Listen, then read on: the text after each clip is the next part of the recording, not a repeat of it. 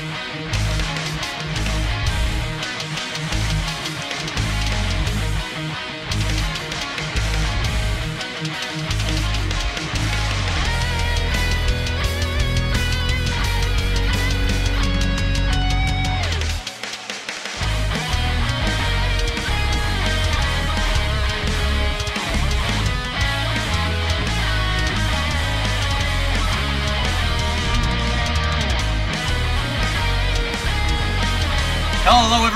Welcome to the Champions Cast here on ZeldaDungeon.net.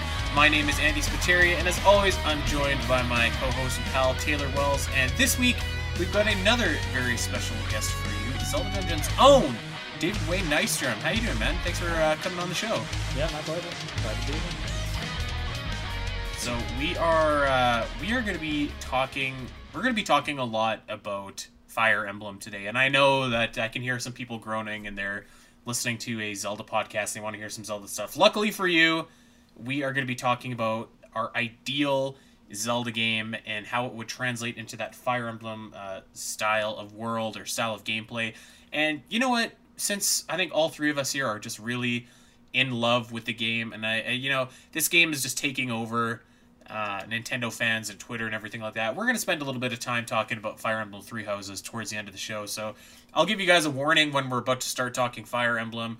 And uh, if you're not into Fire Emblem, you're just here for all the Zelda stuff. That's cool. We can you can sign off there. If not, stick around and we'll talk some Three Houses because uh, we've all we've all got some pretty pretty strong opinions on it. We've uh, we've all played between the three of us. We've played every house's story, so uh, it's gonna be interesting. I think and uh, I'm really looking forward to it because I'm like literally addicted to this game. I think I'm on hour 75 of Fire Emblem Three Houses right now. So uh, it's, it's been a while since a game has hooked me like this. Maybe not even since Breath of the Wild.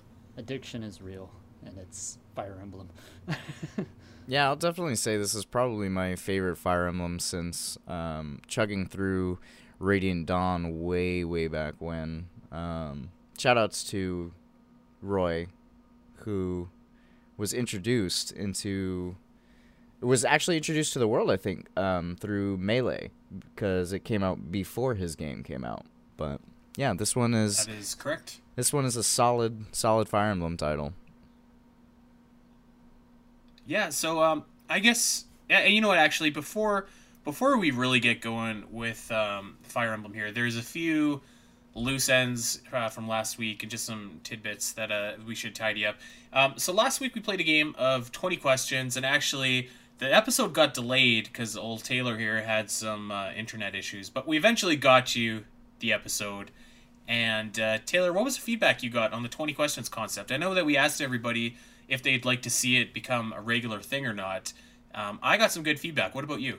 So far I've heard nothing but good things. Like it seems pretty much almost everybody has really enjoyed it and had a really good time with us. I think some people were actually playing along with us too, which was really cool.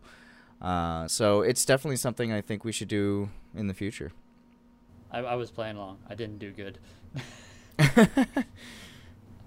it's uh, it's hard when you're when you're on the spot like that, you know. But I, I think that we got some good questions that uh, eventually kind of nailed it down. Like, does this come out, or did this guy start in a game before this year? Is he in multiple Zelda games? So uh, maybe we need to lower it to 15 questions because I think by the end we were doing pretty good. We refined it down to a science, but then again, like there were a couple of times where we started picking some oddball characters, where you know we got pretty close to the the 20th question. I think. That yeah, that's true. If you asked me a character from Triforce Heroes, I'd be dead pretty much any character that uh, that you that was from that game. But uh, yeah, we're really glad that you guys um, enjoyed that concept. Uh, I think you know what I think it's definitely going to come back in the future. We had a lot of fun doing it. Uh, it, was, it was kind of a, it, was, it, almost felt like a break from the regular shows that we do. So um, I'm glad that everybody liked it. It was it really was a lot of fun to do. And, it's also really uh, great for when we have no news or anything like that. So you know. Yeah, which is most weeks actually. So yeah, there you go. We do um, actually have. I was gonna, uh, you know what? I was gonna save it, but that segue was too good. We do have a little bit of news this week, and it's something that just tickled me. So, making the rounds across Twitter and across the internet was an old Nintendo Power article from like 1990 or something like that. and they're interviewing Will Smith and DJ Jazzy Jeff, and uh, they're trying to they're trying to really shill Nintendo Power is interviewing them, I should say. They're trying to really shill like the new NBA game and the new um, NHL game and stuff like that. And DJ Jazzy Jeff is really into NBA courtside, but like Will Smith, all this guy could talk about is Legend of Zelda: A Link to the Past. He brings it up like three different times in this interview, and it keeps steering the game or the conversation towards A Link to the Past. It's like, it's it's super cute. It, it's like really, I don't know. It, was it made me smile as like uh, as a fan of Zelda because I was I've always been a big Will Smith fan, and to like know that he also is bumping Link to the Past, I was like, all right, I love this. I think any celebrity connection to Zelda is always fun and always just makes you a little giddy. Watching that interview, it actually reminded me a lot of uh, when I used to work at GameStop back when I was 18, 19.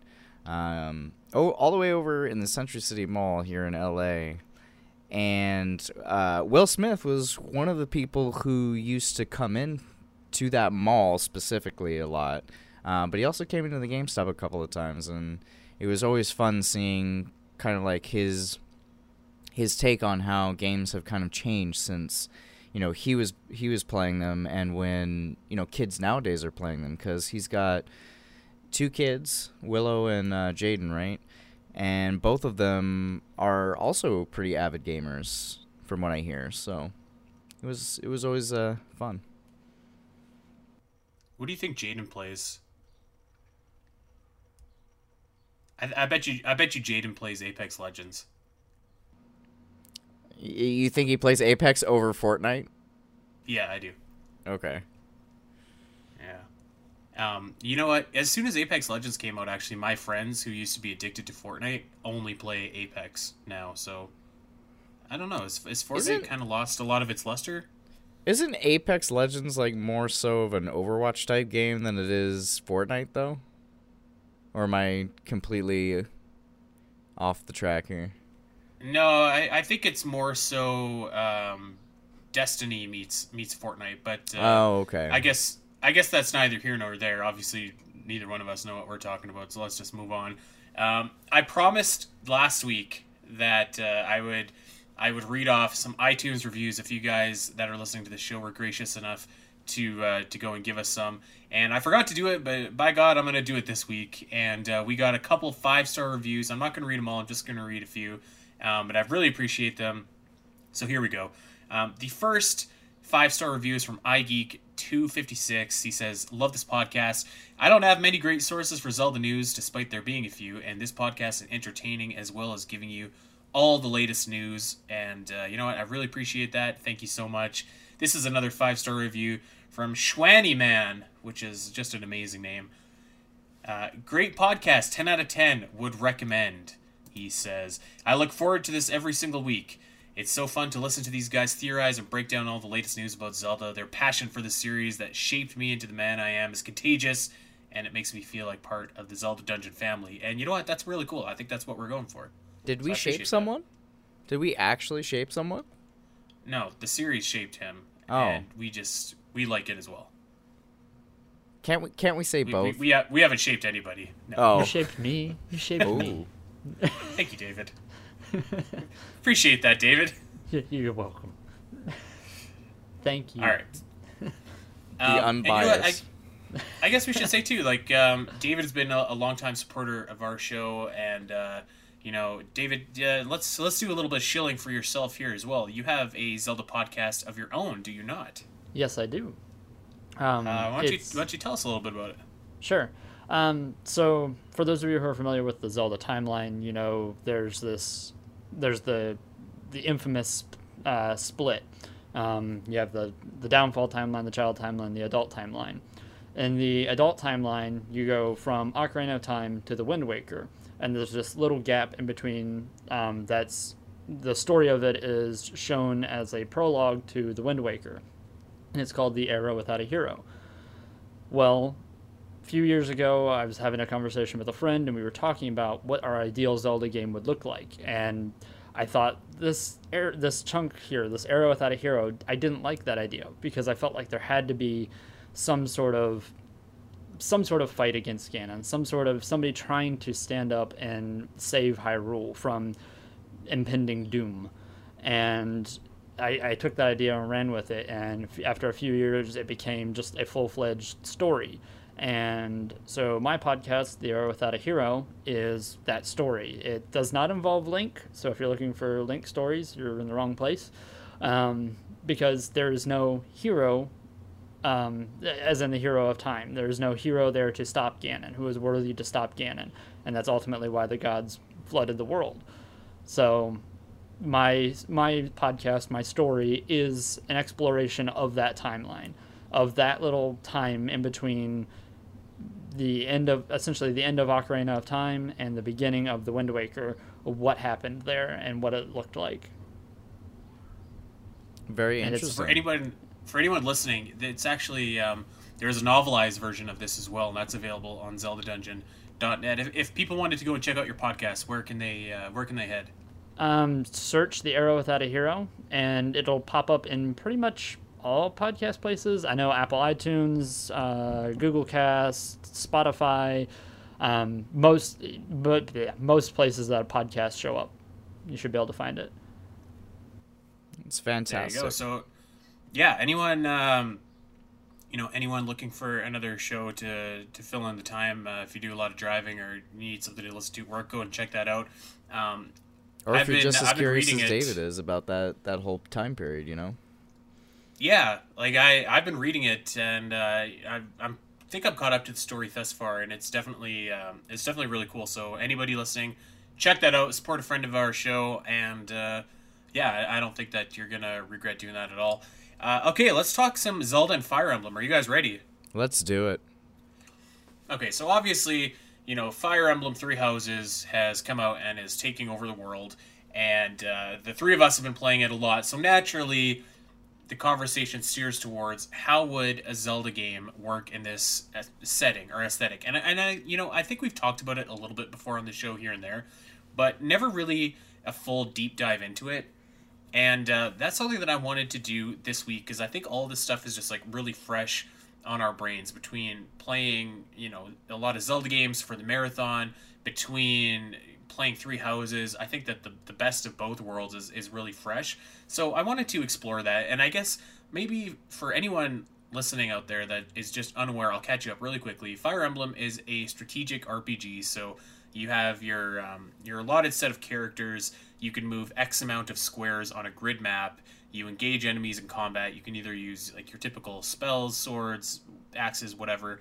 Um, there's a bunch of different classes. If anyone out there is not familiar with Fire Emblem but has played Final Fantasy Tactics, Advance Wars, um, Disgaea, anything like that, that is the kind of game that Fire Emblem is, and that is the kind of game that we are going to be kind of imagining a Zelda game in that realm in.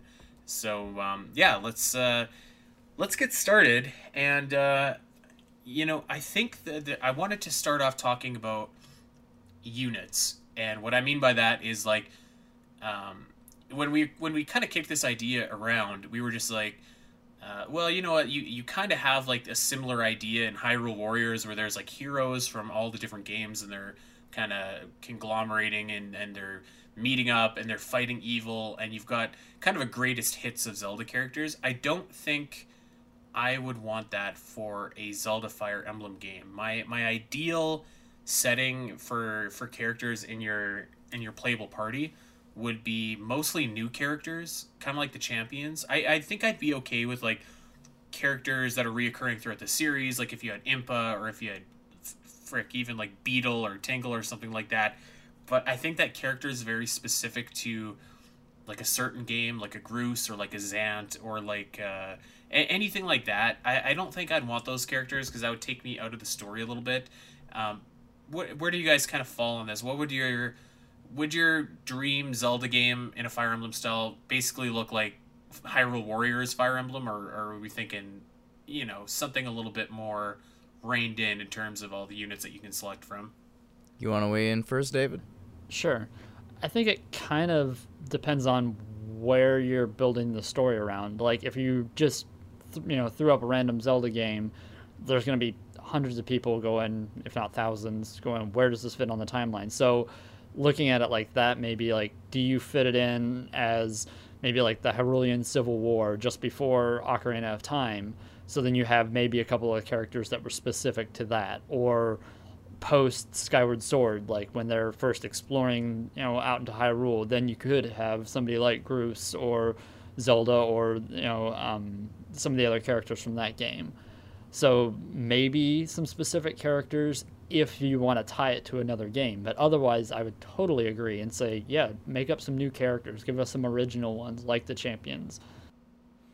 It's a very interesting take. I um I mentioned this a f- couple episodes ago about how Fire Emblem kind of has already crossed over with uh, a popular Nintendo franchise, and that was a little game called Pokemon Conquest. And they ended up taking kind of like the, the concept of Dynasty Warriors and then mixing it with, with Fire Emblem, which is really interesting here because the creators of uh, Three Houses have stated that they were also simultaneously inspired by um, the three the Romance of the Three Kingdoms novels and the Dynasty Warriors series that was spawned from it. Um, and I think that when you're talking about characters showing up in in these crossovers, you do need to have some sense of familiarity because without it, like you know, most fans are going to come into it and say, like, well, okay, this is a Zelda game, but where are all these you know Zelda characters that I'm familiar with. So I think a good a, a, mix or a balance, like maybe not necessarily have you, you know, recruiting Link into your into your army, but you know him showing up and saying, "Hey, you know, here's a mission for you" or something like that, and then you know you can recruit the newer characters that you're introducing to the series. I think that might lend itself a little bit more towards a uh, interesting and playable playable uh, crossover?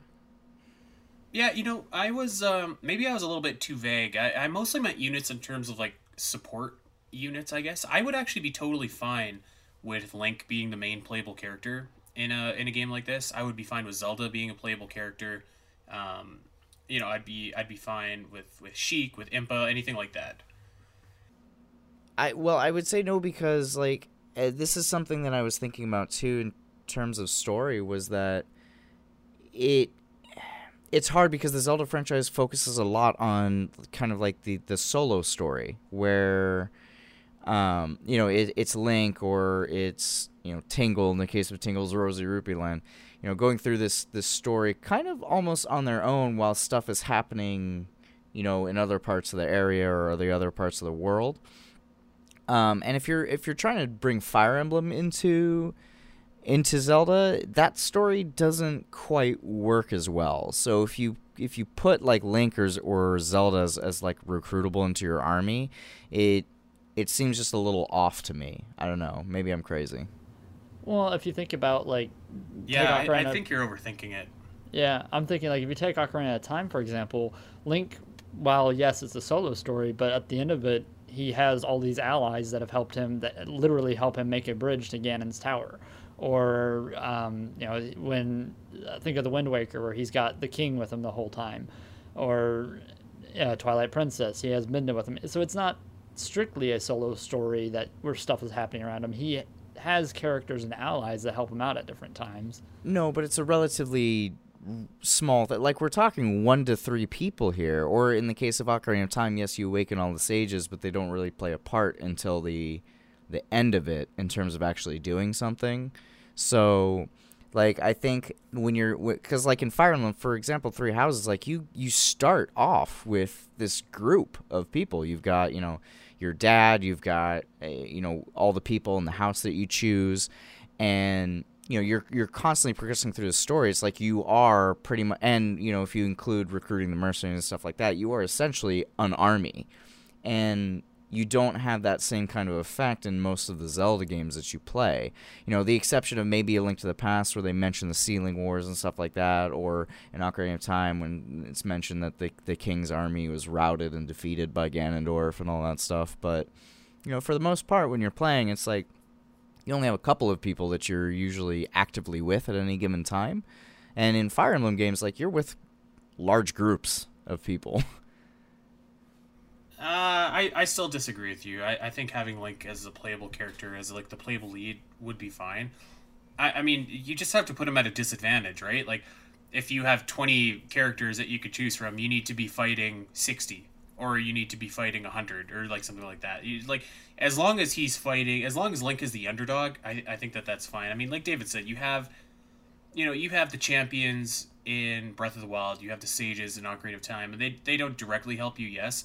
But I like I think for the context of a spin-off like this, like you're obviously playing to get that style of gameplay, but I think that people like you said for a spin-off, like they want to identify as like as Link or Zelda. I, I could maybe I could maybe be persuaded to leave Link out, but I think like Zelda especially would be a critical character to have as like kind of the leader of those armies because like, you you see her be a princess a lot of the times, but you never really see her, you know, command a kingdom or command an army or command Sure. anything like that. So What if she was I- the I- What if she was the character you play as? Then Well- you know you, and then you yeah, do have to I, I recruit could I Link, could be convinced to leave Link out of it. I think um, maybe that's fine, but I I would feel definitely strongly that you know you definitely want Zelda. I think that you probably do want Link, but uh, Well, it's- um, most importantly, you want Tingle. Let's put it into a little bit of perspective. So, like David pointed out with the era without a hero, you know, this is a that was a time period where it seems unlikely that nobody would have stepped up to the plate to try and do something, whether they succeeded or not. But you know, it's unlikely that they would have someone who didn't step up. So it feels to me like if we're gonna do like a Fire Emblem crossover with this kind of thing, we should absolutely create kind of like an original character um, in the vein of most Fire Emblem games, like you know Byleth and and Corrin and all them. Um, and sure, have them interact with with main Zelda characters, like you said. Like we've we've never seen Zelda kind of leading an army before, outside of maybe Hyrule Warriors. So you know, have her be the one, you know, be kind of like the Lady Rhea, except not the other half of that.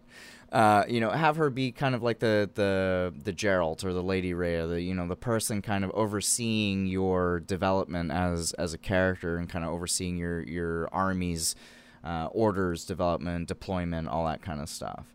And uh, you know, you could maybe have Link be like recruitable as someone who can kind of join you for select fights and stuff like that. And He just talks and dot dot dot.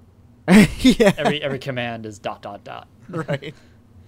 Well, I guess uh, so. Let's talk about um, like a story or like a loose story, I guess, or or maybe setting would be the better word. Like I ideally, like a lot of these crossover or a lot of these um, spin-off games, for lack of a better word, exist outside of the main Zelda timeline, like Cadence of Hyrule and Hyrule Warriors and etc. etc. Um, I I don't know that I'd want to see like this game take place in like the official Zelda timeline necessarily. So you'd But, have this be an uh, offshoot, I like Hyrule Warriors. I yeah, I don't know. I I could be convinced either way. To me, to me, like all spin-off games, ideally just don't affect what's going on in the main, like in the main story or the main timeline. But like, uh, you know, I could be convinced, like you guys were saying, like if it's kind of like a side story, like almost like a, let's call it the Rogue One of the Zelda universe, uh, to make a Star Wars analogy. Like I I could probably be convinced of that. I don't know. Do you guys have any strong opinions about where this? hypothetically t- could take place. It's same same kind of thing. Like I'm I'm I could go either way. Like I, I pointed out like the the Hyrulean Civil War that they talk about at the beginning of Ocarina of Time or the Deku Tree talks about in during Ocarina of Time that happened just before or you know maybe post Skyward Sword where where you're where they're first exploring Hyrule the, or the what would become Hyrule. Um, but I could also see doing that offshoot something totally disconnected and just letting the letting the creators go hog wild and make all these original characters and then not have to worry about well does this fit in with this does this line up with that and as somebody Yeah. who's wor- written something that deals with okay how does this line up with that you know that's a lot of work I definitely agree that there is a great sense of freedom in you know just keeping a spin-off game a spin-off and not having to worry about canon. I, I think that the story should serve your your playable units and stuff like that in the sense that like I think that this game would probably be better. Um, it, it, we'll get into classes here in just a second, but like, let's say that you have a Zora character that has different abilities than your Goron character, then has different different abilities than your than your Rito character and Gerudo character, like etc. etc. So like, I would want to see all of those different types of characters. Um, into the same setting so that every character just didn't feel like you know swordman a b c and d like fire emblem characters do in super smash bros but rather they have like a personality of their own so i, I feel like the story should serve you know however we get there so like i like i wouldn't want kind of a cheap hyrule warriors time portal kind of deal but yeah, um, I yeah. I see what you're going with with that, and I think um, a really great place if you absolutely wanted to make it canon you could cover the Sealing War because it's something that's really only talked about. And originally, when Ocarina of Time came out, it was supposed to depict the Sealing War, but then everybody picked it apart and was like, yeah, this doesn't make sense. And so they kind of retconned it to being after Ocarina of Time during the downfall. And it's how, like, the sages manage to seal Ganon away, but then he breaks out in the Sacred Realm and then starts to take it over and creates the Dark World. Um, and there's supposedly this whole war that happens between Ganon's, you know, creations and his monsters and all, and his own soldiers, whatever, that end up fighting, you know, the Hylian army or or whoever is involved there. And I think that if you created this type of game, it would suit that kind of scenario very well. Yeah, I think that'd be fine. Um, like I said, kind of let's let's let the characters dictate where the story goes. And I guess one thing for characters too, I kind of mentioned about like the different species and how they could have different abilities. I think that I would maybe diversify the classes a little bit. Taylor, I think that you said this before we started uh, recording, but I've noticed this in Three Houses. The the class system seems to be a little bit more tight and narrow. Like you don't have as many branching out options. It seems like everybody has like, you know, they have one or maybe two beginner classes they can go to and then you have one or two more advanced ones then one or two master ones and it's like you don't have a same kind of uh, tree branch i guess for classes as you did in previous games so i would ideally want like a zelda game to kind of follow that free flowing customizable class system i don't know that you necessarily have to have like like a thief class or sword master class or whatever, but just like something to differentiate the the characters and everything like that a little bit, even more so. Yeah, it definitely would, would feels like. Way. Yeah, I definitely, I, I totally agree. It, it really feels in Three Houses, and I don't, I don't know why they decided to do this. It's, it works just fine, but it feels a lot like when you're looking at all your units and determining kind of like what, what growth pattern you want them to take or, or where you want them to end up in the game. That like if you want a certain character to be a certain class and they don't have you know any of the starting attributes or uh, skills that kind of lend itself towards that like you really have to go out of your way to get them to get to that point. Um, and i think that would really not be a good thing for a for a zelda crossover. I think you'd have to definitely return to the older older system of, of classes. And then also the the thematic element of it you'd have to change some of them not all of them. Like you could still have like maybe lord or knight or you know fortress knight whatever but like things like pegasus knights and stuff like that would kind of have to be thematically changed a bit. That'd be too bad. I like pegasus knights and especially the wyvern knights. Those are those are awesome. Well you could always have him ride a goron or something yeah i don't know. The goron yeah, knights. or ride, yeah, or, or ride a Zora like Prince Sidon. Yes. Oh yeah, that a Zora, a Sidon knight. knight. Sidon knight. That was that was really good. All right, tell me what you guys think about this idea that I had last night while I was thinking about content for this show. So I was playing Fire Emblem Three Houses, and I was using um, Catherine, and she has this this amazing sword called Thunderbrand, and you know this thing is like unstoppable but the old relic weapons. It breaks after 30 hits, not yeah. unlike the weapons in Legend of Zelda Breath of the Wild. So I was like, man, you know what would be so cool is if in a Fire Emblem style of game, we had in place of paralogs, and for anybody that doesn't know, paralogs are like kind of side missions. So what if instead of paralogs for a Zelda Fire Emblem game, you had like dungeon logs, let's just call them, and like you got to you got to do these separate dungeons, and they're really really hard. But if you can beat them, you get one weapon that doesn't break ever. So I'm thinking that you could get like a hook shot, or you could get like the fire rod, or you could get like um, a magic spell or something like that, and like just have some kind of reward for going through this dungeon and, and and beating it, but also make it so that it doesn't you know gradually break down over time.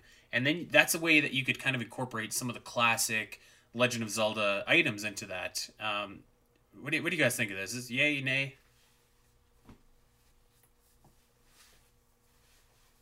Mm. I'm trying to think. Like, I don't know that. Well, okay, so like, would this just be a combat focused dungeon, or would there be like actual puzzles to it? Because I think like if you're trying to recreate the the concept of you know playing through a Zelda game and going through all of our classic dungeons and stuff like that, there's there's got to be some. It, it can't just be go in, kill something, and and be done with it.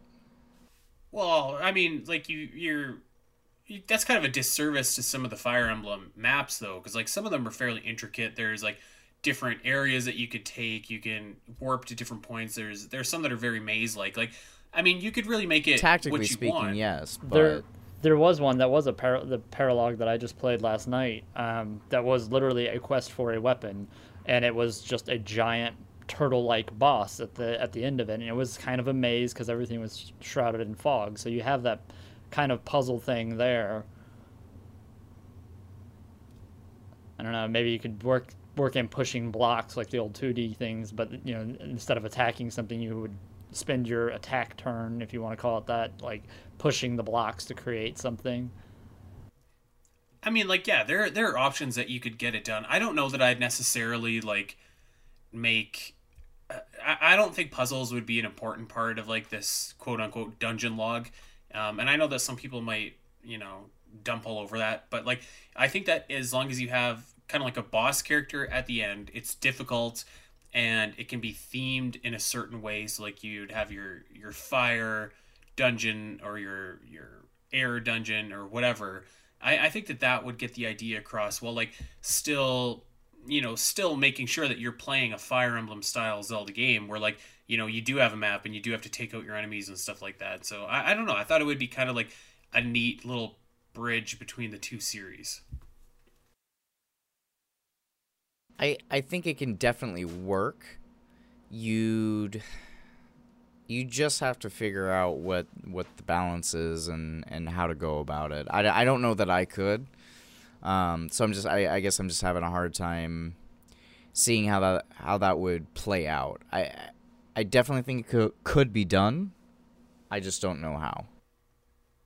well like I, I just think it's like a regular map but it just has a boss at the end like i, I don't think that you need puzzles necessarily Okay, well there should there be something like in in this dungeon other than just like a relic weapon like could like maybe like a, a specific item that you need to class somebody up or a specific um like or a dungeon item like you know the hook shot or, or a bow or something like that i don't know like Yeah, yeah, exactly. So if, if you beat the dungeon, you'd get the dungeon item. And, Right, like, you could take that back with you and use it. Right, but can we take that a step further and say, okay, you acquire eh, like there I feel like there should be an end game reward for beating the the dungeon, but also there should be like something you find in the dungeon or you have to find in the dungeon Like a in order to help yeah, like in order to help beat Well- the dungeon or or whatever. I mean, there's there are keys on some of the maps already in Fire Emblem, so that's not a, too much of a stretch to bring that in. But like Right. maybe maybe you could have to like, um, okay, think in um, Twilight Palace and Twilight Princess, where you had the big orbs that you had to run down, bring back. You like you could do something God. like that. you could do something kind of like that. Sorry, Andy. I know Twilight Princess is still a little sore. Yeah, it always But- will be. but like you could you could maybe have to okay you have to go down this corridor hit a switch down here to open a passage to another switch and then do something like that. So you could you kind of tying in puzzles with another Zelda element, but and let's say you maybe picked up like a special a special bow and another level that allows you to do some kind of trick shot that you could hit the switch earlier and then you have like this bypass if you have this weapon. I don't know. I, I mean, yeah, you you could you could almost you could do as well like um you have to fight through hordes of enemies to get let's just call it the hook shot. You grab the hook shot, but the condition to beat the map is you got to beat the dungeon boss. But like all your weapons don't do diddly against it, except for the hook shot, which does like four times damage or something like that. I think that you know that could maybe serve the purpose that you're looking for too, Taylor. You know, uh, like I said, I I'm willing to to give it a shot, and I think that that would it would be an interesting element. I'm just I'm just not sure how it would play out. I, you know, I'm I'm down to down to have it. Seems like a, an interesting concept that could totally turn out to be something really really cool and interesting. Um, let's talk about combat here just for a, a, brief second because I, I think if you're asking me, combat is is mostly okay the way that it is in Fire Emblem, just translating straight over to Zelda. Um, I think that most of it, like literally, translates over one for one. You've got your sword fighters, you've got your archers, you've got your magic users, etc., etc. Um, maybe you could do some special weaponry for like the the Rito or the the Zoras, but like I think by and large, like combat really wouldn't have to be something that's tweaked to a large degree. I I definitely agree with that. I think um yeah, Fire Emblem's always kind of done combat pretty well, I think, and there is there isn't a whole lot of translation that needs to be done. I just think, uh, as I mentioned before, that maybe some thematic elements just need to be adjusted, and other than that, you're pretty much good to go. Would you want to bring back the weapons triangle of older Fire Emblem games that's present but not highlighted in Three Houses? I know that that's I, I'm from Awakening. I remember there was a very distinct. You know, you had the very, very, uh, very laid out triangle of this beats this, this beats this, this beats this. The rock paper scissors format. And yeah, would you want something like that possibly in Zelda? Like, okay, light magic beats dark magic, but dark magic, you know, or vice versa, or something, something kind of like that. You mean you see that in Pokemon too, where okay, fire beats grass, grass beats water, water beats fire. You have that triangle kind of present in a lot of RPGs. How, just I'm wondering, I'm, I'm wondering what that would look like maybe within the Zelda universe. I don't know. Like that's tough. I you know what? I'm never. It's funny that you brought up Pokemon actually, because I was about to say I'm never a fan of the triangle system of like like I wasn't a fan of that in Fire Emblem Awakening, but I love it in Pokemon. So, but I like I feel like Pokemon has a different advantage where there's like each Pokemon is is a type, but like you can mix and match your types and like cancel out some of those weaknesses. Where like in Fire Emblem, it's just like, okay, you got a lance, well my axe is gonna demolish you, but like the sword's gonna mess me up. So it's just, I I don't know. So it's it's more so like which units do you send in? It's you know it makes for makes for better strategy and strategic placement but i i don't know how that translates over to zelda. I'd maybe say like you know the three main weapons in zelda are would be like your swords your magic and your bows. But i think that like you know we're, we're used to fire emblem kind of teaching us that like bows are really good against pegasus knights which don't exist in zelda or, or don't yet exist in zelda. And um, you know magic is really good against heavy armored units and um, and rider units. So I, I don't know. I, I I don't know that I'd like to see it really placed a, a big emphasis on like the the weapon triangle. I think that for me I just like it better when I know that okay my character is powered up he's powerful. If I have a weapon that can give him a slight advantage great but like I don't want to have some unit that's like 10 levels lower than me beat me just because he has a spear and I have an axe. Here's a good idea. Uh, since we're talking about Zelda, what is Zelda without the Triforce? And I think that we could kind of translate that into Fire Emblem by having maybe each unit identify with a certain part of the Triforce. So you can have some units that are kind of like imbued with the power of the Triforce power. Some are with courage, some are with wisdom. And they don't necessarily give you like these giant bonuses like you're talking about. You know, you have bows versus Pegasus Knights or, you know, cavalry versus infantry units. But they're they're enough to make things interesting. Like you have to decide, okay, should I go with maybe a primarily power focused team or should I go with a courage based team? Like which which ones you know, having that tactical element or, or strategic element where you where it matters kind of how you approach it, but at the end of the day, you know, your your skill as a as a player is still going to matter the most. I had this idea of building off of that. Like if, if you send in a unit that's using the like the Triforce of Courage, they gain a buff by attacking by themselves or something like that. Right, like uh, Dedue, who's one of the units in the in the Blue Lion route. Uh, you know, whenever he moves, if he if he just waits on his turn, you know, wherever he he ends up, he gets he gets a small buff to his to his resistance for that for that turn. So it could be kind of like a similar thing where depending on which which Triforce piece your your unit identifies with, they get certain bonuses depending on what actions they do. Mm, it, yeah, it, that's okay. I, I I don't know that I'm in love with that idea just because like, you know, first of all, like does does wisdom beat courage? or something like that does uh, I don't think it necessarily power. I don't think it necessarily has to be like that. I don't I don't think that's I don't think that's what you're saying, is it, Taylor? Yeah. Yeah, I mean, you, I theoretically you could go that route, but no, I'm thinking more along the lines of like each each one has their individual benefits. They don't necessarily like counter one another, but they are certainly useful for specific situations or certain situations.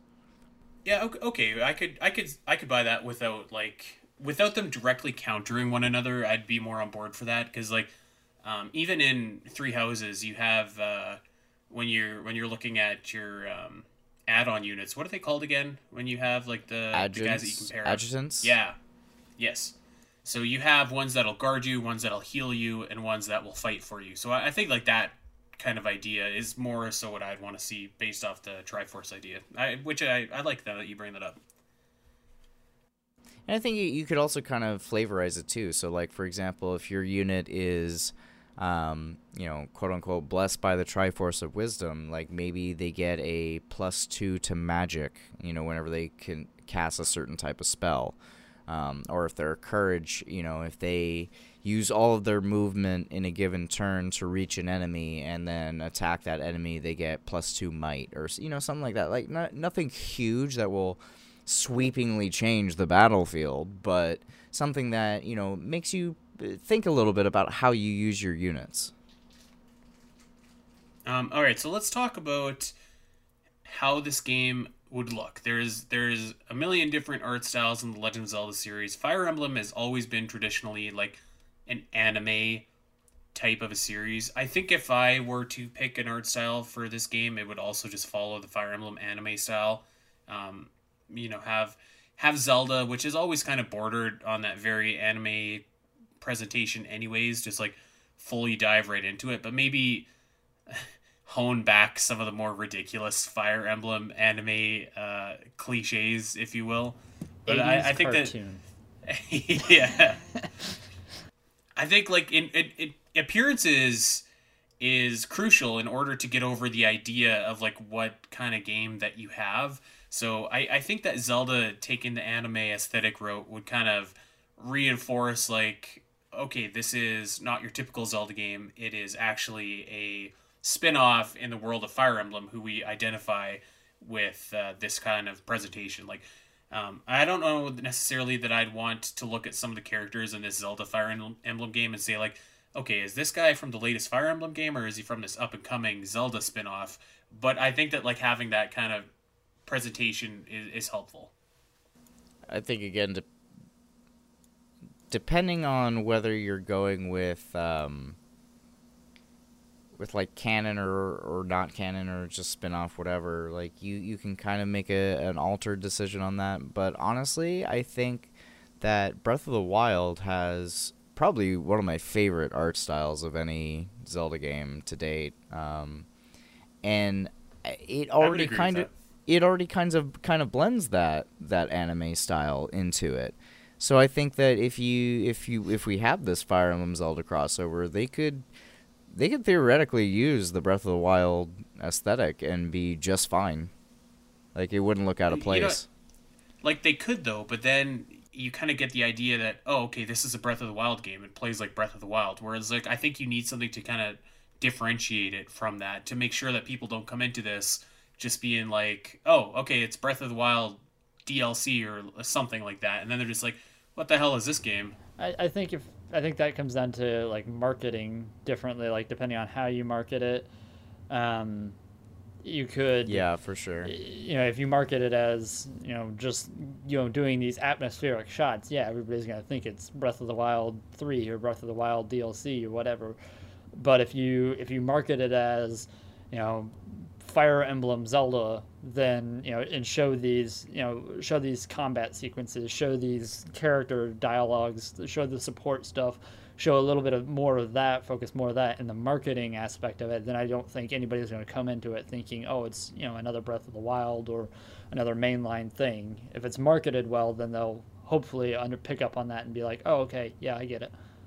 Yeah, I'm gonna bring it back to Pokemon Conquest that already kind of executed this kind of combination.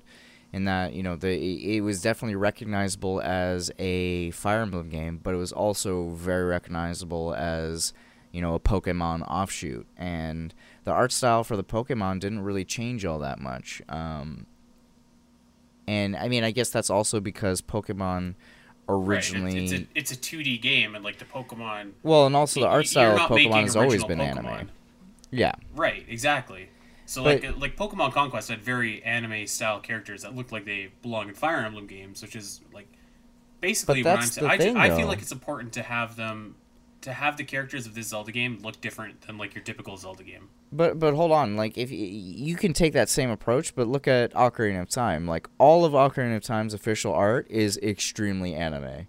Like the the way Link right, is drawn. Yeah, I... You know, even even in game, like especially with with uh, the 3DS remake, like you you could totally see that coming straight out of anime. Then Breath of the Wild takes it a step further. Cel shades uh, stuff in a better way, I think, than, than Wind Waker did, and Wind Waker looked pretty good too. So like they they just they evolved it and they said okay we're gonna combine the real because they did it with Skyward Sword 2 trying to combine realistic with uh with the cel shade and then Breath of the Wild just kind of went okay in order to make this look right we got we kind of got an anime esque uh, style in order to to combine it well so it already lends it like I feel like overall the Zelda series kind of already lends itself to that that particular art uh, yeah, I agree. I just I want them to take it like a maybe like a, a one step further and just, well, how uh, would uh, you, know, you, do it? How I, would you do it? I, I think that it would be, you know, not to not to rip off like Fire Emblem here. Uh, not that we're you know not making a game based off Fire Emblem, but like I, I feel like you have to have like the the animated character artwork that they that they kind of have appear and just very like market it as like a very different looking game. Like Breath of the Wild has, I agree with you. That's my favorite aesthetic I think for the entire Zelda series, but it, it has a unique look of its own. I think I'd make it more like this Fire Emblem Zelda game. Make it a little bit more 2D art, like 2D anime style, not 3D anime, if that makes sense. Could you go back um, to the the Hyrule Warriors art style because they had those little um, those little animation boxes when there was dialogue. Sometimes you would see like the characters' the icon. Yeah, the sprite, the faces of these characters and there was yeah. that was still fairly anime. Uh, Hyrule Warriors I thought was okay. Um, I, I don't know. I, I would I would really hope that they would like they would make it in the same kind of aesthetic that like Fire Emblem Awakening was. Like picture the Fire Emblem Awakening box art, but like Link and Zelda. I think that'd be the sweetest box art of all time. And just base your game like that, just so that it just so that it looks different from your typical, you know, Zelda game. Like think about when Super Mario RPG came out, it had a different and distinct look from your typical Mario game, which I think is like important. Like like yes, it was it was also 2D, but it was just like the presentation was just a little bit different. So I think that that's important to get across the idea that this is like a different kind of Zelda game. I don't know if that makes any sense. I get what you're going for, but I think any art team led by you would hate you at this point. Probably.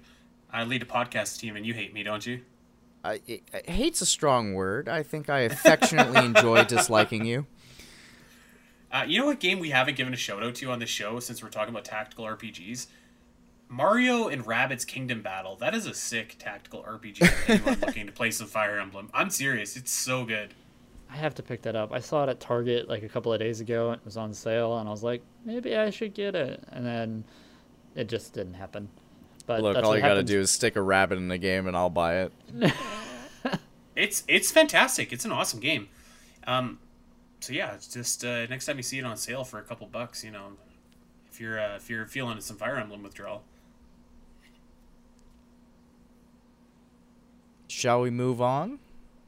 Let's talk about what I think everybody that is wanting a Zelda Fire Emblem game wants to talk about.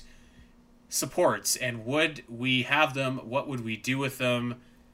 And uh, how they would be handled. You know there is a there's a user in our discord who called fire emblem waifu or waifu emblem which i thought was like kind of funny because like you know really really it is in some ways like this there's like a side game in most fire emblem games where it's like especially three houses where it's like a date simulator. You can ask people out for tea you can give them gifts you can you can bond with them the idea is to get your support rank with each character up from a c to a b to an a to potentially an s and when you get an s that means that you marry that character and uh, that's kind of like a like a big thing of fire emblem was like who are you going to put who with so i don't actually you know what i'm going to let you guys go first what do you What do you think? Do you want support in Zelda, and more specifically, do you want S support in Zelda? So I kind of understand where you come from, Andy. Like when reading over your notes and stuff about, you know, supports and and how they work in Fire Emblem. But at the same time, I feel like even if you t- took like the S support system out of a Fire Emblem Zelda crossover, it's not really gonna stop people from doing what they already do. I mean, look at look at Breath of the Wild. Like there is literally nothing in Breath of the Wild that is romantic other than an offshoot conversation in a memory about how Mipha may or may not have the hots for Link, and Link, you know, is is clueless and oblivious. And then people are all like, man, Sidon and Link, mm, that's an item. Let's do it. Or, you know, whoever else you have. Like, they, they automatically, people will just ship people no matter what happens. So I think, like, they're. I don't, I don't know that removing that is really going to do anything other than ease your troubled conscience about shipping yourself with a fish man. so, I don't think I don't think you necessarily need to have the Zelda dating sim aspect yeah. of it. I think you could, depending on the story, again, you could say, okay, these characters are clearly going to kind of have romantic feelings for each other. And depending on what you do through the story, that either comes to fruition or it doesn't. And so you either see this, you start getting into the good endings, bad endings, okay endings with characters, depending on their support level. And one thing that came to mind when thinking about this was the end of the original Link's Awakening. I don't remember if it was in the DX release. I'm pretty sure it was, and I expect it to be in the new one. When you the well, uh, not yeah, the kiss, but then also um, if you I think if if you made it through the game without dying, you would see a seagull at the end, and that was supposed to be Marin escaping the yeah. spoilers Dream World, versus if you died at all or there were some circumstances where you didn't see that. And so like you could have something depending on what you did through the game it could affect like okay yes you get to see this good ending for these characters versus you get to see this okay they're they don't hate each other anymore ending for these characters. Well, I think what Fire Emblem was originally going for when they created the support system was just this this idea of these these soldiers because I mean most Fire Emblem games is dealing with with militaries in some way, shape, or form, and you know in, in that kind of setting, you form relationships, you form these camaraderies with the people that you're in the trenches fighting with every day of your lives. And, you know, Fire Emblem being a fantasy game was still not really all that different, you know. It was trying to encourage that, you know, the the, the better you build your bond with your with your fellow uh, combatants, you know, the, the the better you'll perform typically. And so the that original idea where you you get these bonuses you know, depending on how, how much you've built up your relationship with people, I think that is that is a fantastic element. And I think that should absolutely be kept in. The romance aspect of it, you know, yeah, I'm not really huge into the whole waifu simulator thing, but that being said, I do think romance is important to have in your story because it is a very it's a very human thing. It it happens and especially in these grand stories of uh, you know these these different factions just you know fighting all over the place and, and, you know these these in Fire Emblem Three Heroes specifically like these these teenagers and then and then adults getting caught up in this this storm of you know, events beyond their control. Like that stuff is bound to happen. I think that exploring that isn't necessarily bad. I think some of the people who take that element and then run Go five miles far. with it is a little much. Okay. But you get what I'm saying. So, I think that in 95% of the cases in Fire Emblem, the romance between characters is awful. It's cheesy. It's cringeworthy. I'm not a huge fan of it. Like So I just gotta I- write it I absolutely like the support system where like you build up support with different units and you fight better. I would absolutely want that to stay in a Zelda Fire Emblem game.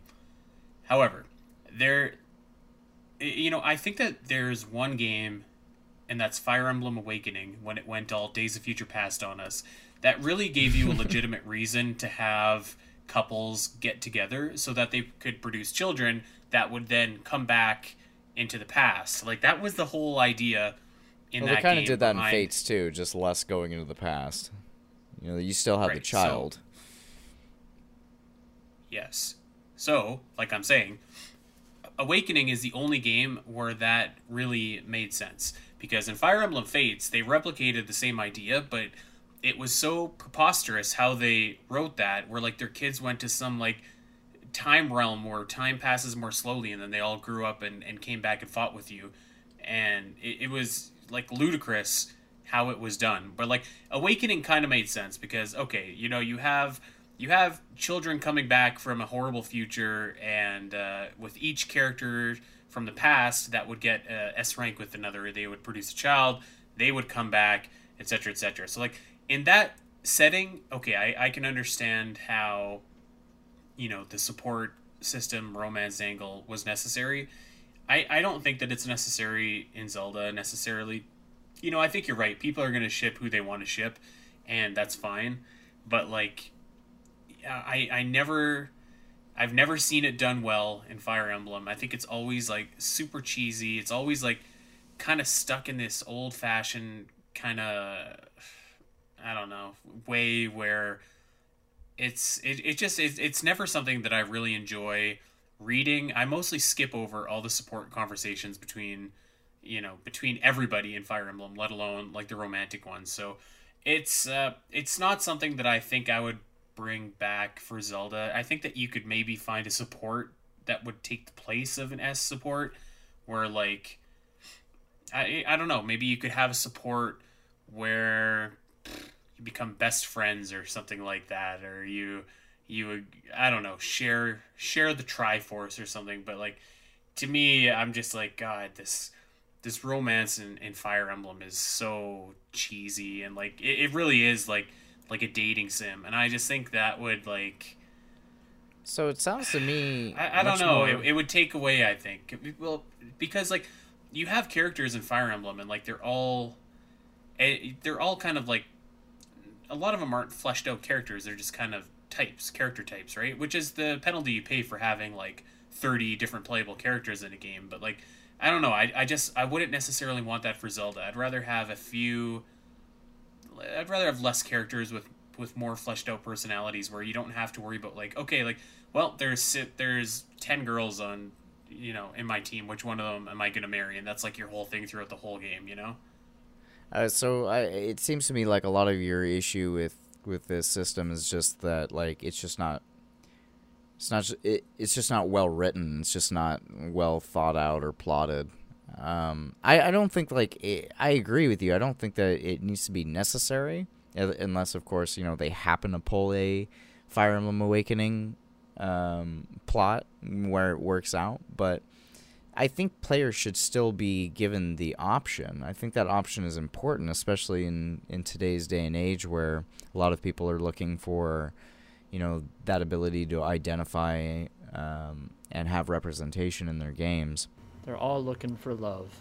Right. It, eh, you know what? And it's not like eh, you know, as funny as that sounds, like it's it's not too off, far off from the truth. Like you know, a lot of the times when you when you don't have some type of romantic element in the game, at some point like even if it's just like hints or something like that like a lot of people will like question that for for whatever reason so i mean you can have hints you can you can build up these friendships and stuff like that i just like i'm of the opinion like i, I don't know what what does what does zelda getting married to someone in this game add to the story and maybe it does add to the story and if it does then great then i'm all for it but like in the traditional sense that it's been done in Fire Emblem, in the, the like the, the waifu emblem kind of style, where it's like, okay, I think I'm gonna go after Bernadetta because I think she's cute. Like that, absolutely not. I, I just think that it's it's kind of lame. It's kind of cliche. A lot of it is in the presentation of how it's done, and it's it is written really cheesy, and that's definitely leaving a sour taste. I think, but like right. So you, eh, you know, eh, I guess better, better presentation. Yeah, better writing, and if there was a reason for it then you'd be on board with it basically. Yeah, I, I could be convinced if if there is a good reason for it to happen in the game, I could be convinced. I just like I I don't see that reason where like you would need all of your characters to be able to like get together with one another. I don't know. I just, oh, I don't think. Maybe I'm yeah, having I, a hard time picturing it because it's a Zelda game, and like in this Zelda game, I'm like, okay, well, I think that like Tingle and Beedle would be playable characters here. So like, who are they going to romance? You know what I mean? Like, yeah, I think you just said it. Like, there's the perfect pairing right there, right? Tingle sells his maps and Beedle shore late, store later on. I mean, come on.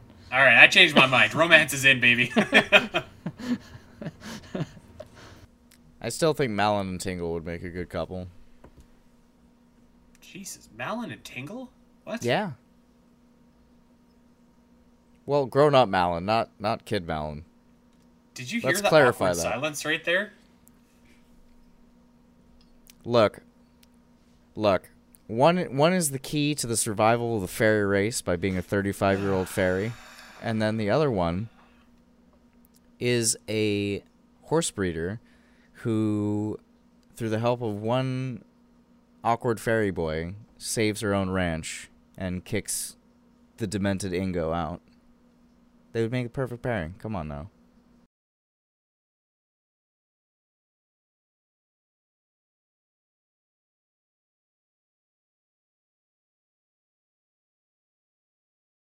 Jesus.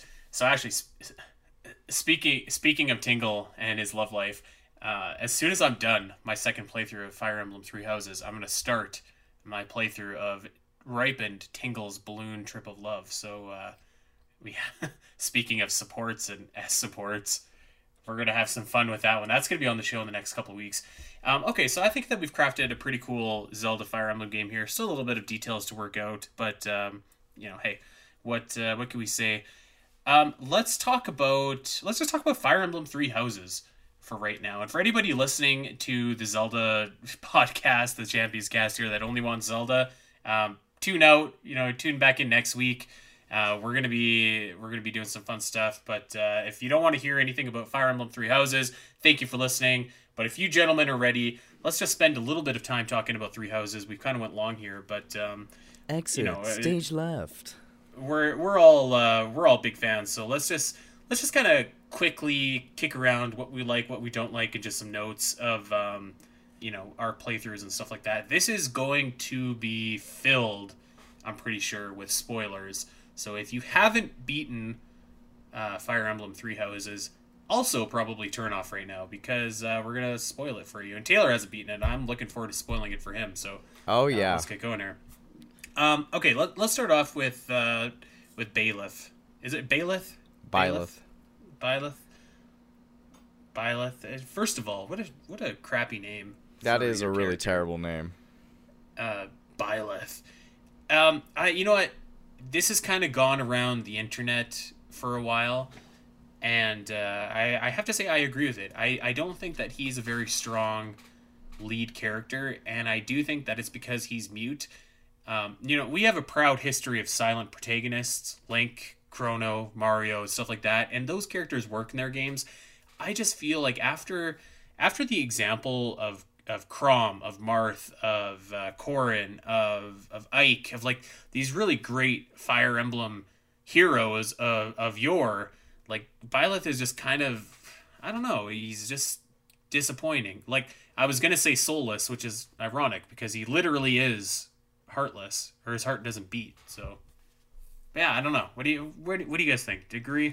I agree. I feel like it's. Eh, I I feel like they were trying to make him as blank as possible, and the for the same reasons that Link was originally silent. Like they wanted the the player to project themselves onto onto him, but at the same time, there's so many opportunities of like where he could have emotion, like like, like the moment when Jeralt dies, and they make a big deal about him crying. Well, that could have caused like some kind of emotional awakening in him. That from then on, not saying that he's going to be bawling over everything from then on, but like he could be more expressive from then on. Like learn like, wow, okay, I need to be more communicative. I need to be more human.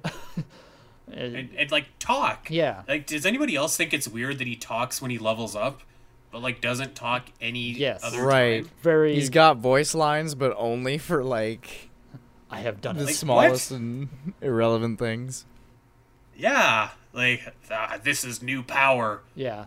Like, how is it like? And then I don't know. I just think it's weird that like he can talk to his students, but I, I just think it's, it's weird that he talks but doesn't talk. Like Mario is is dead silent, right? And he's like he's funny about it. He mimes stuff. He he mimics stuff, but like Link or, or, or Byleth doesn't say anything, but like then has text options towards his students, which I mean, I guess Link has done that too before, but I don't know. It just But they- it's not working for But me they don't. Fire Emblem. In Zelda, they would always cut to black, and like it was implied that he's talking to them and telling them things. Usually, unless it's like a yes or no, or like the entire answer is spelled out there. But in this, you just kind of see him nod, point, put hand to chin, look up at sky quizzically, hmm, and then so I don't disagree that Byleth as a as a protagonist is well boring. Lacking.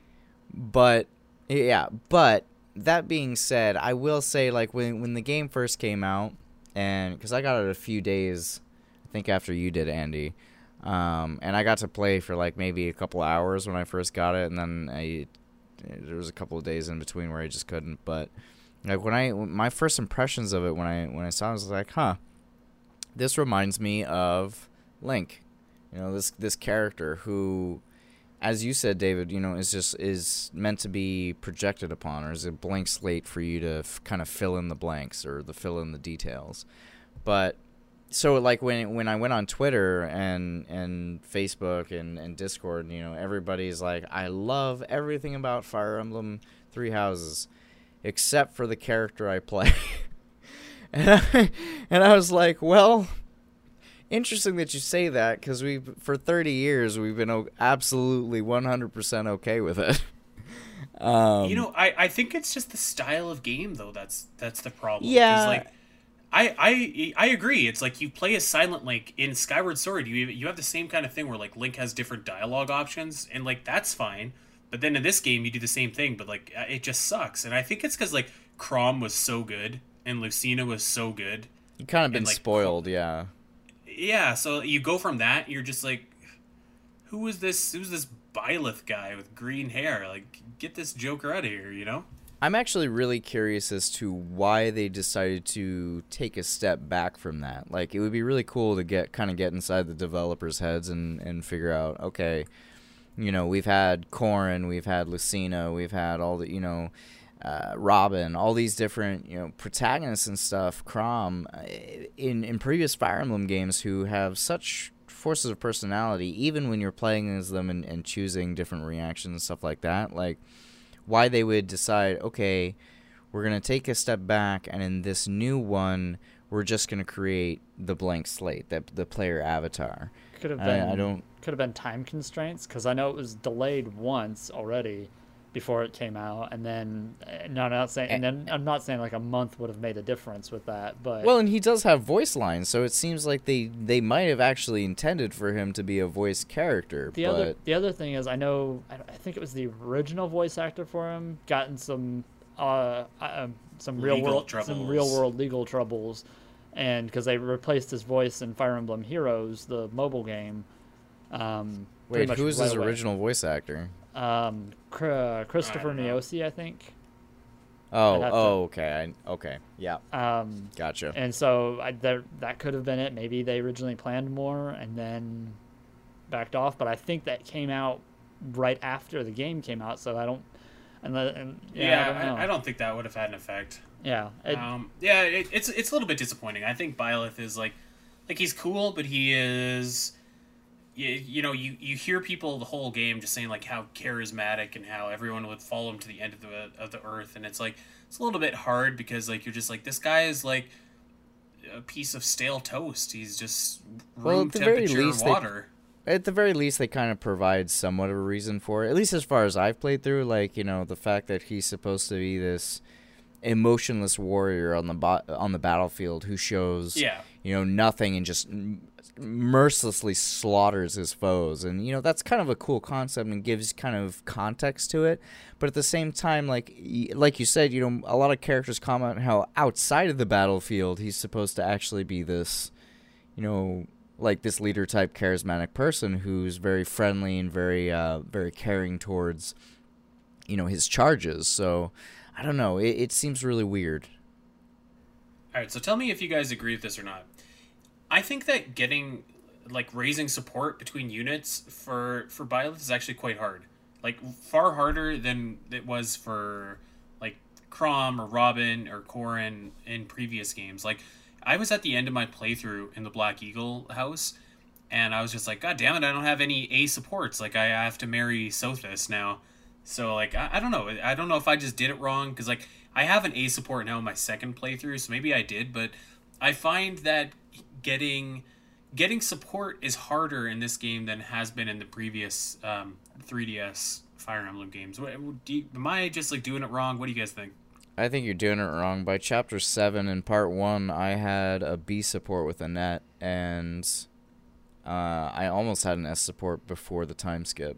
So coming out of the time skip, I hit three A supports in one like section. Like I was just I because I had been I had been giving items to people thinking, okay, this is going to raise their support, but it didn't seem to progress past that. So I think some of them are locked to post time post time skip too. they definitely are because they they're, definitely they're are, kids Yeah. in in the first part. Right. It's- Well, well, I, se- I, I, think mean, se- technically you see some it, of them. it says this will take some time to Yeah. develop. I think that that's your post time skip. Well, and I'm seeing um, I'm seeing on my playthrough now. There's a couple that say this support will become available after the war, yeah, and I'm I'm seeing it's that on basically all like of any them. of the any of the students you can form an S support with um, are locked to an A support prior to the time skip or B support. Well, I no, forget. actually, so any supports that you have, you don't other than other than Byleth himself when he gives the ring to uh, whoever, that happens post game. But like nobody else can get an S support until post game, and you actually don't find out who ends up with who until the credits roll in. And you know how when you play Fire Emblem, they kind of give you the the write up on every character and, and their future after the game. Like you don't find out and who's with who until that moment. Well, other other people can't form S support. At least in prior Fire Emblem games, they can't form S supports until your main character has, because that determines. Like the game literally waits for you to make a choice because you know they they don't want to lock you out, and then once you've made that choice, then everybody else gets together. Um, I don't know if it's the I- same in Three Houses because again, like I said, I, I haven't wanna- beaten it yet. I want to fact check on that. I don't believe that's true.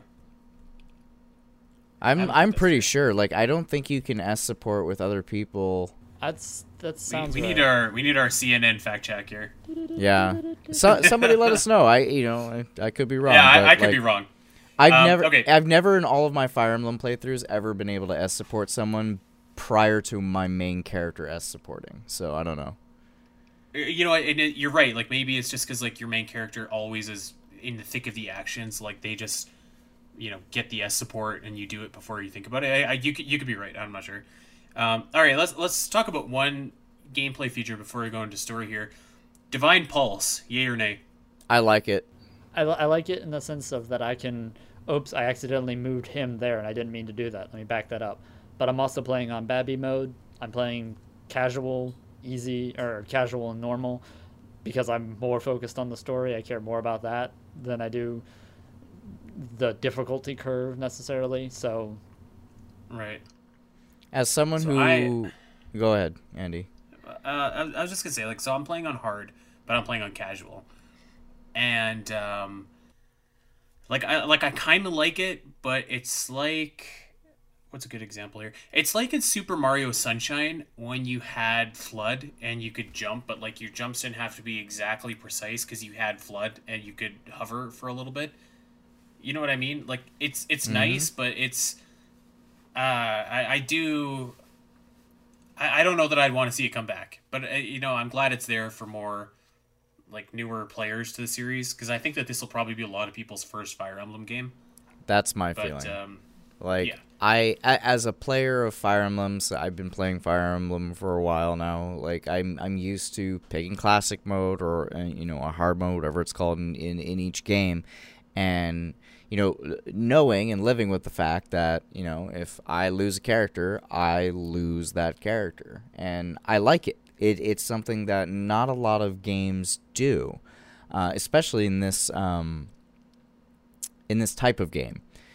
Uh, so that being said, the Divine Pulse I think is is a great it's a great innovation for you know bringing those newcomers into the series cuz Fire Emblem I think despite its its newfound popularity is still is still a, a game that struggles like if if Fire Emblem Awakening hadn't been as successful as it was the series was quite possibly going to die this is a little. And- I have a quick idea here. I, this is a little off topic, but to me, I, when I think of it, I look at Fire Emblem Awakening is to the Fire Emblem series what Ocarina was to Zelda, and and Three Houses is to the series what Breath of the Wild was to Zelda.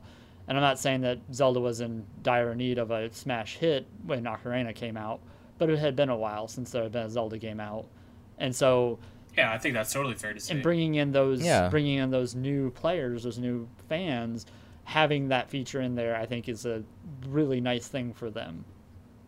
And I think that the only way the Fire Emblem yeah, I- series is going to continue to grow too is if they have that new kind of fan base or that new following from from people who are newcomers to the series who have the you know ideas of you know how how Fire Emblem could improve. Because you know we we always have our our diehard Fire Emblem fans who you know have been comfortable with the series for the longest time. So you know it doesn't they they're not bothered by some of the elements of the game that kind of turn off newer players.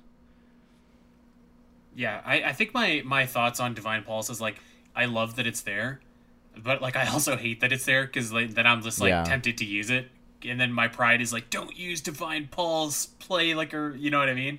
Yeah. I, But I think I, I, do like it. I, I like it. I think that you should not be able to upgrade how many times you can use it because it gets pretty crazy. You can use it up to what, like seven or eight times if you. Oh, If you, you can restore use all it the like statues? fifteen times. Yeah. So like, I think that you know maybe two or three uses. Sh- that should be the max. That's And fair. then I I'd wonder, be I okay wonder with if you get lower Divine Pulse uses on like lunatic difficulty or something like that. I don't know. I haven't tried it yet. Uh, which host did everybody take? Blue Lions. Black Eagles. Blue Lions loser. Crush you under Oh the my foot God. of the. Black Eagles. Crush So I took the the- Black Eagles. I'm on my Golden Deer playthrough right now. And And, everybody's uh, just like, who, who? Can someone in the back say Leicester Alliance? Dead silence. I you know I have read what happens on every so there's actually four paths. There's not there's not three like everybody thought, but there's four because you can side with the Church of Seiros as well. Um, I think that Black Eagle is by far the most interesting story, and I'm glad that we took it um, first of all. And I think that like most people are taking Black Eagle, and I think that that's probably good because I, I really do think that that's legitimately the best story so far. I'm pretty interested with where Blue Lion is going. I think um, there's a lot of hints in the Hogwarts portion where, you know, not everything with that house is kind of as it seems, especially concerning Dimitri. Um, and and there's there's so much to it too. Like you you really got to flesh out supports with a lot of the characters in, in the Blue Lion House to kind of get the full idea of what's going on. But Dimitri always just kind of like intrigued me with this. Like he's a very sweet, generous person on the outside, but like every other character mentions that there's there's something beneath that is not so great. Uh, especially um, uh, what's his name? His his best friend Felix. Yeah f- like Felix is the biggest one that kind of says it in your face that he he's not who he's who he seems. Yeah, I ran But after that. the time skip, like it re- it comes out and you really see how broken of an individual he is, and it's really.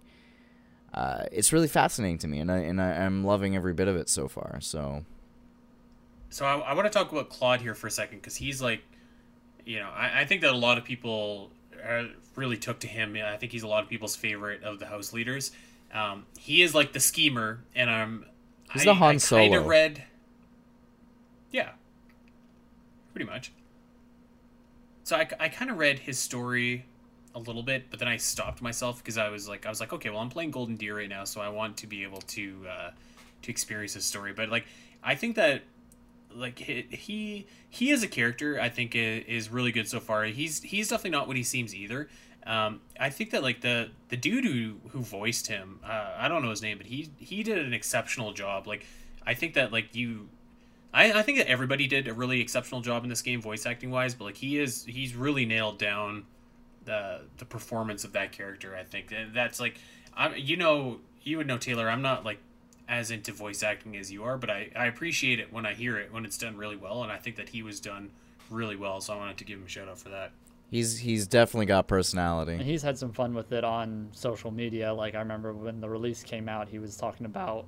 I saw a video of him saying, "Yeah, like, oh yeah, so happy for everybody to have the game. You know, you all pick the house that you want to pick, and and then you know at the, across the bottom scrolls the, the the golden deer logo, and then he's like, you know, and hey, I made it through a whole video without a Claude gimmick, and then he pulls out a bow, shoots the camera, and backflips over the couch. But Dude, Claude's backflip is so sick. When he when he dodges somebody's attack, backflips and shoots them is absolutely unreal. the the best voice acting thing I've seen though is the guy that voices um, Seteth. He's been recording. People have been sending him on Twitter and on stuff like that.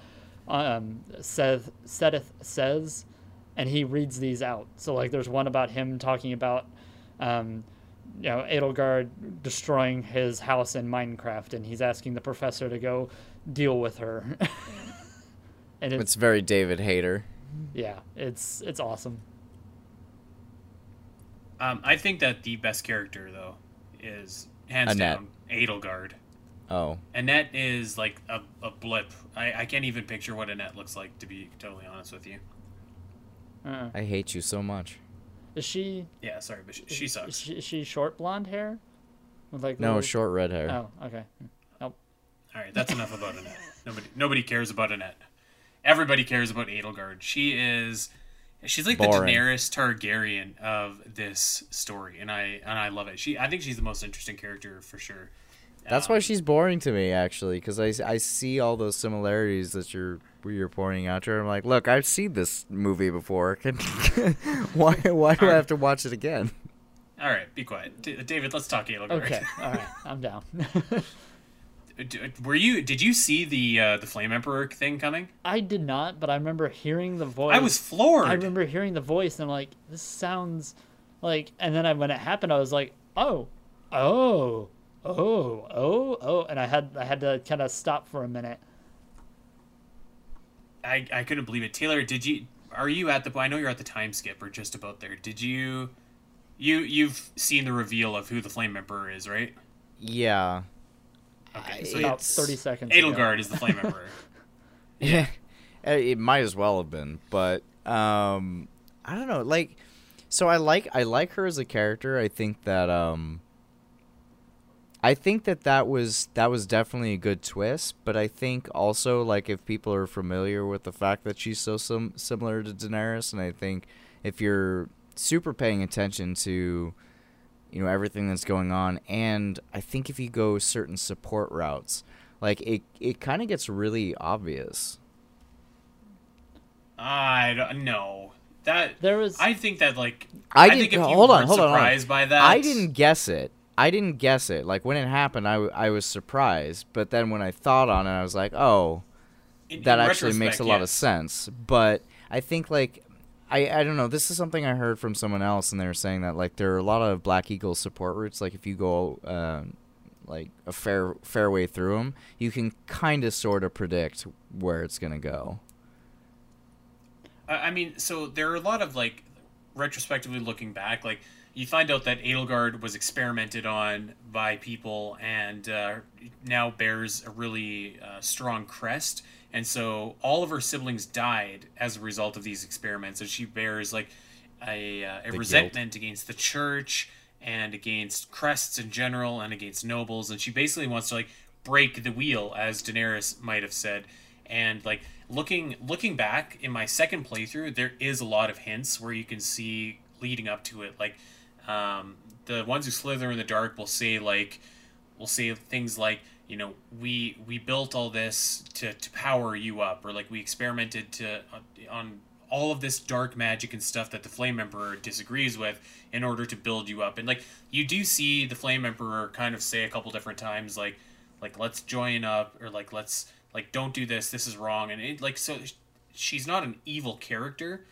but you can definitely tell that um, you know she her mission is to destroy the church. And to be fair, the Church of Seiros in this game is is definitely not on the up and up. Like Rhea, you had it in your notes, Taylor. You were kind of confused if Rhea was supposed to be a villain or not. I think like both of those are definitely up for debate. You could argue, you know, Rhea, Edelgard, both of them have heroic and villainous qualities, but like I mean, the church definitely doesn't have clean hands, so to speak.